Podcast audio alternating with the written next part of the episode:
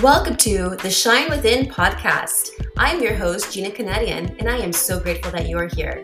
I am a wife, mother of three boys, certified massage therapist, and a devoted alcohol recovery coach who helps driven women break through their alcohol dependency without the traditional 12 step program.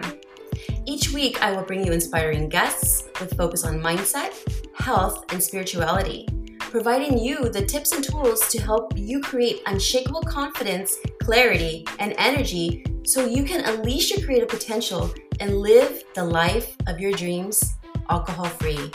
So tune in for some fun, and if you are ready to shine, welcome. Welcome to the Shine Within podcast. This is your host, Gina Canadian. I have a very special guest today. Her name is Celeste Fernandez, and she is a life coach who specializes in insight guidance and grief recovery. She is devoted to breaking through social disruptions, opening the doors to more opportunities, and bringing inner peace to her clients. Thank you so much, Celeste, for coming on today. So nice to see you. So great seeing you. Hi. Nice. So how are you doing today? How was your day? You know, it was a it was a really busy day. I I had quite a few meetings and I realized I needed to slow down quite a bit. Maybe slow down a little bit. Yeah. yeah. I totally get it, especially in this world that we live in right now. Everything's like so chaotic and we're just like all fast paced and we just cannot like stop for a moment to breathe, right?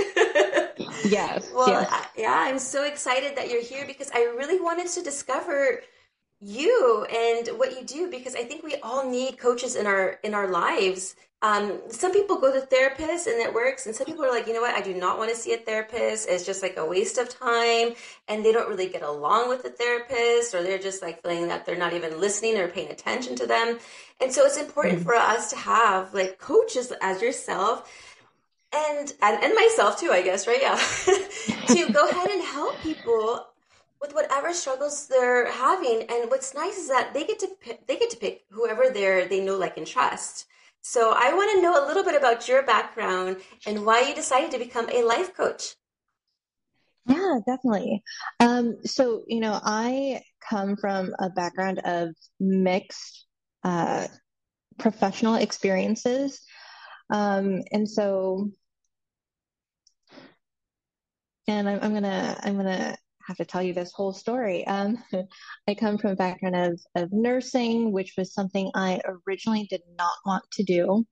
Um, I was just not passionate about it. Um, and I realized, you know, I, I want to continue helping people. I decided to work in a corporate office, did not like the corporate politics. Um, and I just realized I was starting to i was starting in the spiral downward spiral of losing myself. I worked in retail i've worked in a casino i've worked in hospitality i've done sales moved across the country for a job and i realized that wasn't for me. I've worked in construction and um and i realized you know i needed to find something that i could find happiness and passion in and you know, after 12 years, I finally said I needed to work with someone. And in my past, I've also worked with about three different therapists, but you know, therapists are great. Um, they, they focus on your past and the whys, like the reason behind your behavior. Whereas, um, a coach focuses on your future and the how to get to your goal. And that's what I wanted. So I worked with an amazing career coach. Um, shout out to my career coach, Rebecca. Um, and within seven months, I realized, you know, I, I wanted to continue helping people and I love talking to people and, and guiding them to where they wanted to be in life. And that's where I am now. I'm a life coach. That's so awesome. And it is such a reward when you see your clients actually just shining and succeeding in in everything they do because of how you inspired them and coached them and mentored them. And it's so important. Now, do you find, now there's a specific niche, I should say, that you have as a grieving coach, right? Yes. Yes. Can you tell me what, I mean, let me just tell you first off and foremost, thank you for taking the time to actually sit down with these people who are grieving because a lot of people during this time are losing a lot of loved ones. And as myself, you know, my uncles passed away, um, a whole bunch of my mom's side of the family passed away, and it was all like at once. And so we never even heard of like a grieving um, a coach before. I mean, I've, I guess a grieving counselor, you know, at school or something, but not like a coach. Can you tell me what inspired you to become or niche down to become a grieving coach as well? Yeah, so um, I was actually I was actually attracted to the grief recovery method once I heard about uh, the Grief Recovery Institute. And what was interesting was the way that it that they had explained what grief is. And yes, grief is the normal and natural uh, reaction to loss, but what we forget it is is it's also the conflicting feelings caused at the end of or any change in a familiar pattern of behavior. So you know grief can be felt when um, yes when you lose a person in your life uh, when you lose a pet but it can be anything and anywhere between losing a job, starting a new job, moving locations, such as what I did, losing trust in a person. Those are all different forms of grief. And the way that we handle grief, I realize the way that we're taught is, is so unhealthy. We're usually taught, you know, it takes time to heal. Um, it's all going to be okay. Or, you know, there's no need to cry you're so strong. Those are ways that uh, we were taught to grieve, and I realized it just wasn't healthy. Um, so when I went through the grief recovery method, I realized that one, I had an eating disorder. Uh, two, I was uh, disrupting my sleeping patterns. And three, I was dependent on substances that was helping me cope with grief. And I didn't need to, I didn't need to go through all of that uh, once I found peace.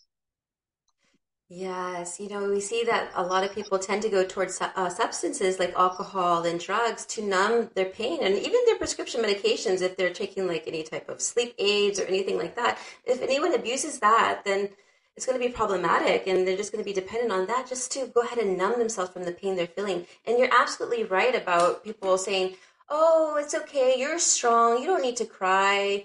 I think it's very important that we actually take the time to grieve and cry, whether if it's a loss of somebody or if we're changing jobs or if a, if a boyfriend or you know broke up with us or you know those are all grieving yeah. processes and like pets as well and so it's a beautiful thing that you do helping these people now what would you suggest would be the best form of relief, I should say, when one person grieves on their own, how I know it probably varies amongst everybody, but what is something that you would say or suggest to your clients how to grieve?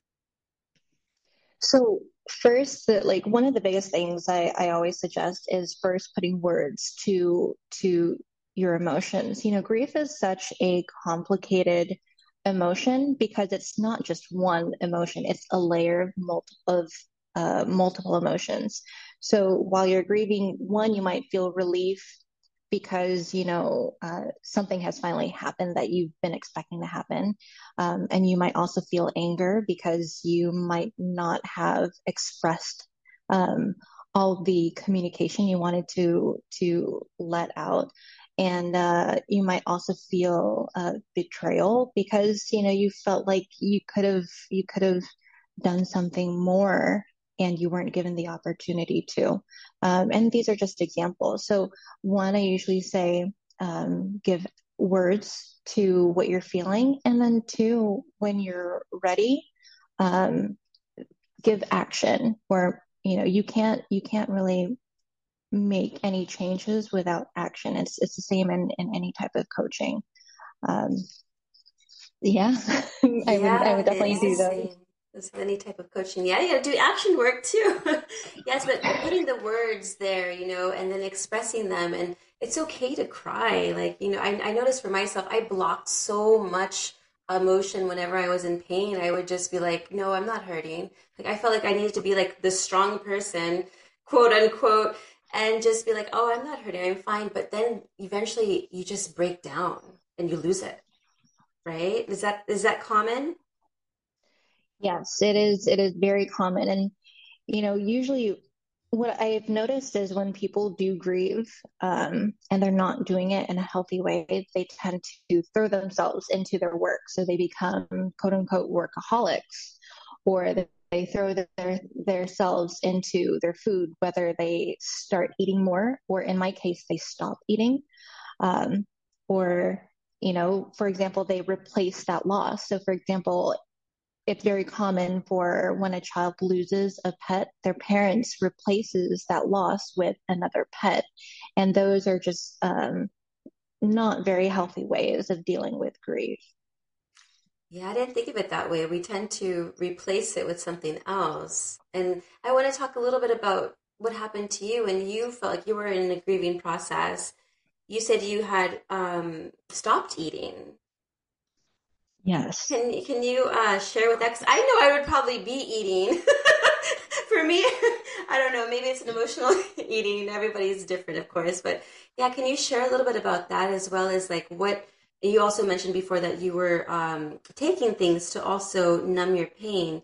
Can you just uh, tell the audience a little bit about what you've experienced it, what you experienced, and how you were to overcome that? Yeah, definitely. Um, so it was really interesting. I I was actually diagnosed with um, an sorry with anorexia nervosa, anorexia nervosa. Sorry, um, and I realized I was. I thought I I was only eating during the times I was hungry, so that meant I was only eating once every three to five days, one meal every three to five days, um, and I thought that was just normal. And I I realized I was limiting my my eating habits because I felt like my life was completely out of control. And the only thing that I felt like I could control was my eating habits and when I was eating. So for over for over two decades, I yes, I had an eating disorder. And I thought, well, I am during a time in my life, I looked at myself and I said, well, I'm in my mid 20s. I am not reaching 100 pounds. I don't know if I have cancer. I don't know if there's something uh, physically wrong with me. So I would go to a doctor and they said, well, one, you're definitely underweight. Uh, two, um, I can see that you are clinically depressed. Uh, three, you also have anxiety disorder. And four, I noticed that you're definitely not sleeping. Um, so I'm going to prescribe you uh, medical marijuana. So for quite a while, I was um, I was very dependent on medical marijuana. It was the only thing that could get me to eat, only thing that could get me to sleep. It would numb all the anxiety that I had, numb all the depressive emotions that I had, but it wasn't fixing the problem. Um, and it wasn't until maybe a decade, a little over a decade later, when I finally went through the the action work myself that I realized, man, I was just completely unhealthy, and it wasn't just it wasn't just all of these things. It wasn't just depression. It wasn't just um, my anorexia nervosa. It wasn't just you know my lack of sleeping it was my grief that was causing everything. It was my, it was because I wasn't letting go of, of the things that, uh, I was holding inside.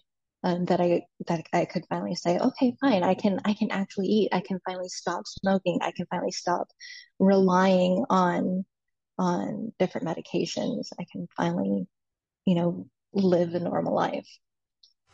Wow, yes. Thank you so much for sharing that. That that shows a lot of vulnerability. So thank you for that. Yeah, I mean, that's a lot to be put on. Like, you know, here you have then, you know, anorexia, then you have anxiety, depression, and then they prescribe you American marijuana, which, oh, this is the cure. And I'm noticing a lot of these doctors are just prescribing, prescribing, prescribing. And I'm going to talk a little bit about my chiropractor as well. this is probably a little bit of side note here because I was like, so telling the my chiropractor, you know what? I appreciate you because you actually don't prescribe me any medication for my back pain. You actually get the job done by doing adjustments, stretching, massage, all that. And it's so sad that the world that we live in, it's like we're constantly giving like type of, you know, here's a here's a pill for this, here's uh here's another pill for that. It's like I don't want to take pills and I don't want to be on marijuana. I don't want anything. I, I feel like I feel like it's such a big problem in our world, right? It's so sad. It is. It is. It is. And what's interesting too is, you know, as as um as a grief recovery method specialist, we actually work with a lot of doctors because uh, for example, if we were to work with a chiropractor, it's so easy because a lot of our grief, we carry it on our shoulders or on, like in our back. We feel all of that pain uh, when you go to your dentist, um, we also tend to like bear down our teeth and as I mean, I, I don't know if you can see, but I kind of chipped my teeth because I was stressed. Uh, I was stressed, like, no, I don't know what what do you call it, but I was just stressing out, and my teeth were were getting affected. Um, and you know when you when you go to when you go to your nutritionist it's the same thing. We're we're so reliant on on what we put in in our in our bodies through our food but we don't re- that we don't realize that our stress that we that we keep within ourselves is also affecting our nutrition. Uh, so you know grief is is pretty big in our yeah, lives i'd say like I think I, if if I now it makes me think. Uh, I look at grief differently. Maybe I was grieving for something throughout my whole drinking period. Maybe I was grieving over something, and I, I, I was trying to trying to think what I would be grieving about. Maybe grieving that my childhood was lost from like sexual abuse. Who knows? Like something was going on because I also am a, um, a teeth grinder. I do have a mouth guard, so I, I know what you mean by that. I, um, like I said, I have a lot of tension in my shoulders and neck. Could be from multiple car accidents, my reckless lifestyle before. But there are different ways to cope, and that's this is where you come in. you know, can you share uh, with the audience what is the process you take your clients through in order for them to first off admit that they are grieving, and then how to then overcome and you know feel better about what they have gone through and accept it of course yeah. So it's it's actually um really interesting because first we have to understand that um that clients don't actually come to me unless they're they're ready to let go of their grief. Um, I walk them through the process of understanding what grief truly is, um, and all the misconceptions behind grief. Um, and then I walk them through um, understanding how to how to handle grief. And we have a step by step action process of of you know first going through your timeline, your life your life's timeline of all your positive um, experiences and all your negative experiences, and we make that comparison of um, of your negative experiences and how it's affecting, uh, how long it's been affecting your life. Um, so, for example, for me, I was um, I was in a very rough relationship when I was younger, and that just stayed with me for 20 years, uh, or over 20 years, and I didn't realize that that was the the very first cause of my eating disorder. So so I completely uh, created this blind spot about it, and that's something I share with my clients. Um, you know, and and we go through we go through the steps of of analyzing everything, um, putting words and and actual emotions behind those those situations, and we we talk everything through, and we finally say our goodbyes. Uh, to those pains in our lives before we find peace, inner peace. Yes, I've heard of uh, people like writing a letter uh, and then either burning it or they would bury it in the ground as like a form of saying like goodbye you know i'm done and i'm ready to move on to, to the next chapter in my life yeah have you ever yeah. heard of anything like that i've had some people tell me some funny things and i'm like you know that sounds like a great idea. I wish i would have done things like that. Little tricks yes. and stuff. Yeah that actually that is one of the things that um that we do. However it's it's one of the final final action pieces we do because there are so many other steps that we have to go through. Um, but yes actually writing out the letter no matter how long it is and reading it out loud. Not to not to anyone outside of you know our circle of trust um, but making sure that you have everything on paper make sure that you have all of your emotions um, said uh, and finally saying goodbye to that. And, you know, as you said, so many people might burn their letters. There are other people who who find other ways to to you know let go of of those letters themselves. Wow. Yes. I need to share this information also to like my mom because she's been grieving a lot lately and I don't know how to console her or like to comfort her. And a lot of times when people say, "Oh, I've lost uh, a mom," you know, I lost my father when I was a baby. I would, I, so I have no recollection, no memory of like him at all. I have photos, but there's no emotional connection. Now, for someone like me, it's very hard for me to you can probably hear my cat meowing in the background. He's funny. His name is Ben. anyway, it's very hard for me to comfort anyone who is grieving. What is something that uh, you would tell me to do to comfort, like my mom or like a friend that's lost, like close someone close to them? Because I have never lost anyone close, just one best friend, and that and that's it. Not like a parent, not oh God forbid, not a child. you know, oh I think that you I don't know. I don't think I can manage losing a child, and so I, I, I don't know how to show empathy. What is what what are some ways that people can show empathy when they have never really experienced grief for themselves? So you know that's that's actually really common, and it's it's first understanding that one we can never understand uh, the situation uh, that a griever is in because of course we're all um, we're all different minded people. And uh, two we want to we want to definitely reach out to their heart. What we do as outsiders is we we usually um, try to provide comfort to the mind which is say which we usually say things along the lines of you know oh it's going to be okay or oh give yourself some time. Those are all mind comforting um, sentences or or reactions to get. What we want to do is we want to let them know that one, uh, they're not alone. Two, that they are loved, and three, that we're there for them uh, whenever they're ready to talk it all out. Um, now, when it comes to so, for example, with your mom, or even even for example with you, um, what I would say to you is, you know, I I can't imagine what you went through when you lost your best friend. Um, I, you know, I just want you to know that you are so, so loved. And um, whenever you are ready to talk about it, whenever you are ready to embrace um, the love and any comfort that I can give you, I'm here.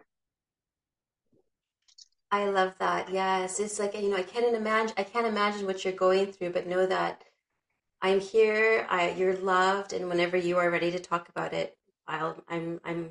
I have listening ears and nice arms to give a hugs too, right? Everyone needs a yeah. hug here and there. That's great. Yeah, because it's so hard when people say, "Oh, I've lost my mom," and or lost. I'm like, I sometimes I lose words. I'm like, I don't know what to say. But thank you so much for clarifying. Now I know exactly what to say. And it really does come from the heart because I really want to be genuine and I really want to let them know that, hey, if they are wanting to talk, I, I am here. I am here. Yeah. So I really love that. And I wrote that down too. that was really good. Yeah. So this is so good because, like I told you before, a lot of people are losing loved ones. I don't know if it's the time, you know, uh, if especially probably after COVID, you know, everyone who's gotten it who are maybe older or unfortunately they they passed and i know so many people and everyone's coming to me like oh yeah i'm like oh, i don't know what to do. But yes now i know what to do. Now with children now you you don't work with children right I am not I am not qualified to work with children, but I do educate um, any any caregivers, parents, um, helping them work with with their kids um, or or their younger loved ones. Yeah. That's great because I was thinking about children. I said, you know, if they lose their mom at a young age or their parents, like I can only, I mean, I, I can't imagine, I can't imagine what, what they would must be going through. And, and I'll tell you a little story. That's what decide, made me decide to not drink anymore is because I thought about my children. I was like, oh my goodness, I have a decision here to make. The doctor says if I keep on drinking like this, I'm going to die within 10 years. That means my kids, who were very young at, the, at that time, my one was not even like one one and a half years old, and the other one was like in fifth grade. It's like they won't have a mother anymore, and you only have one mother biologically you know it's like yeah. you only have one mother and so it crushed my heart and so i really had to make that decision because i couldn't imagine if when children lose their their parents that's just nuts yeah is there anything uh, else you'd like to share um, as far as what what else you do? I mean, you're I can't believe you're a construction worker. Can you share about that? We first spoke, you were sharing that you were doing construction work. I said, "Did you wear a hard hat and everything and those orange vests?"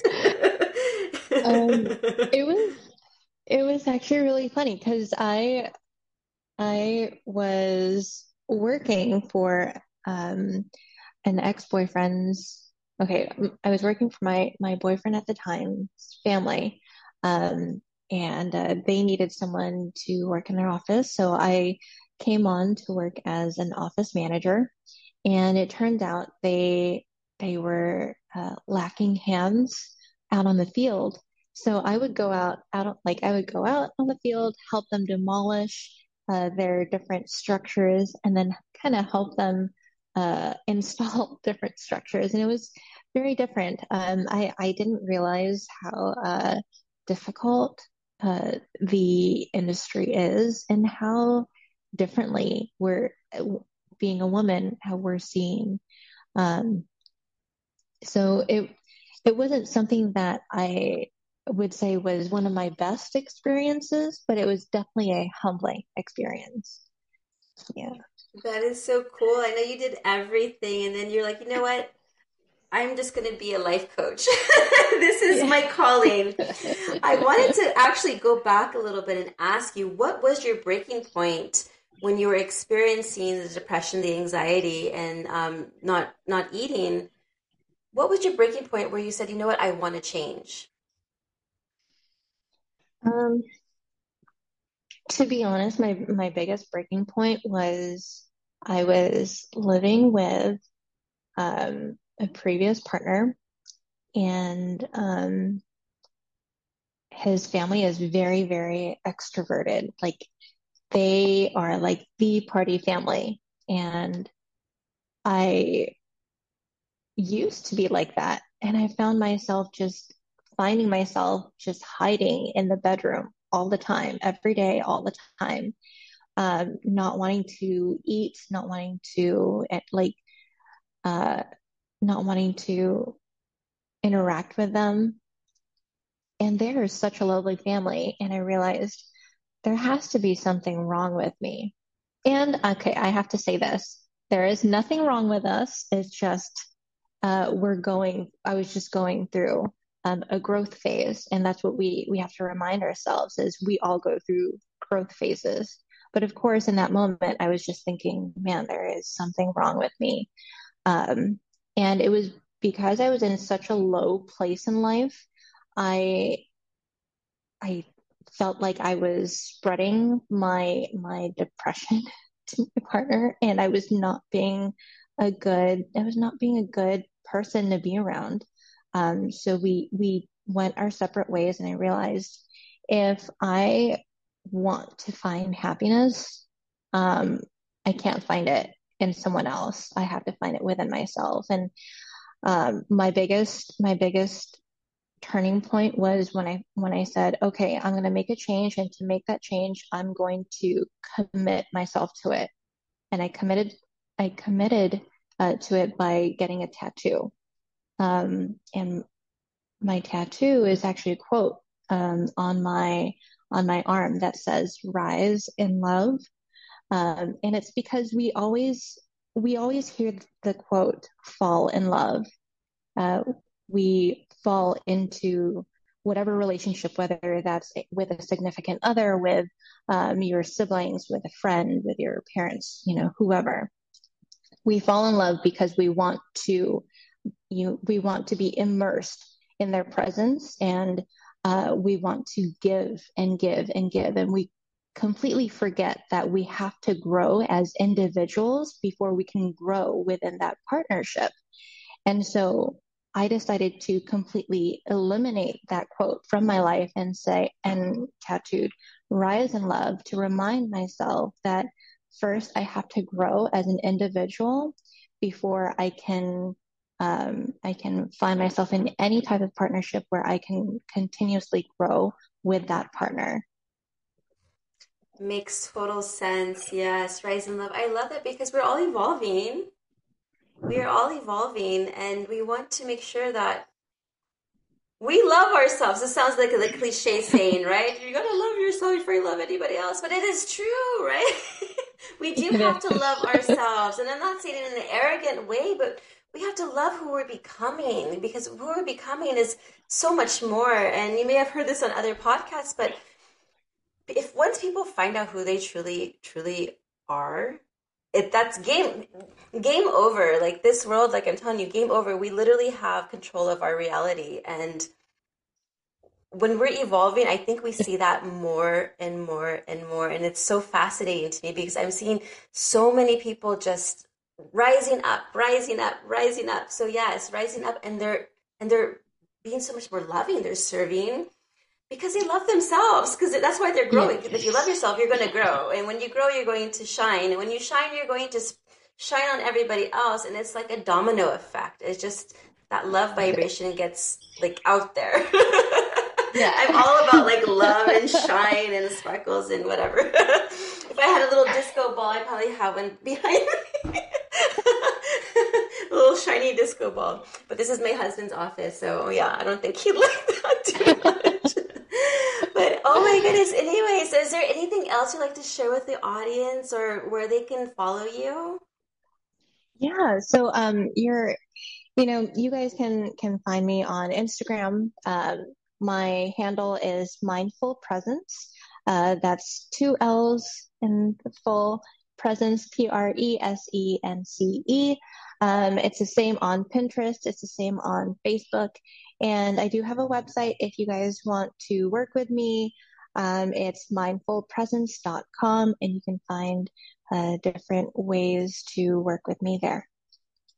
Beautiful, beautiful. And I will have that in the show notes for you. And it's been a pleasure, Celeste. Thank you so much for coming on today. Of course. Thank you. Of course.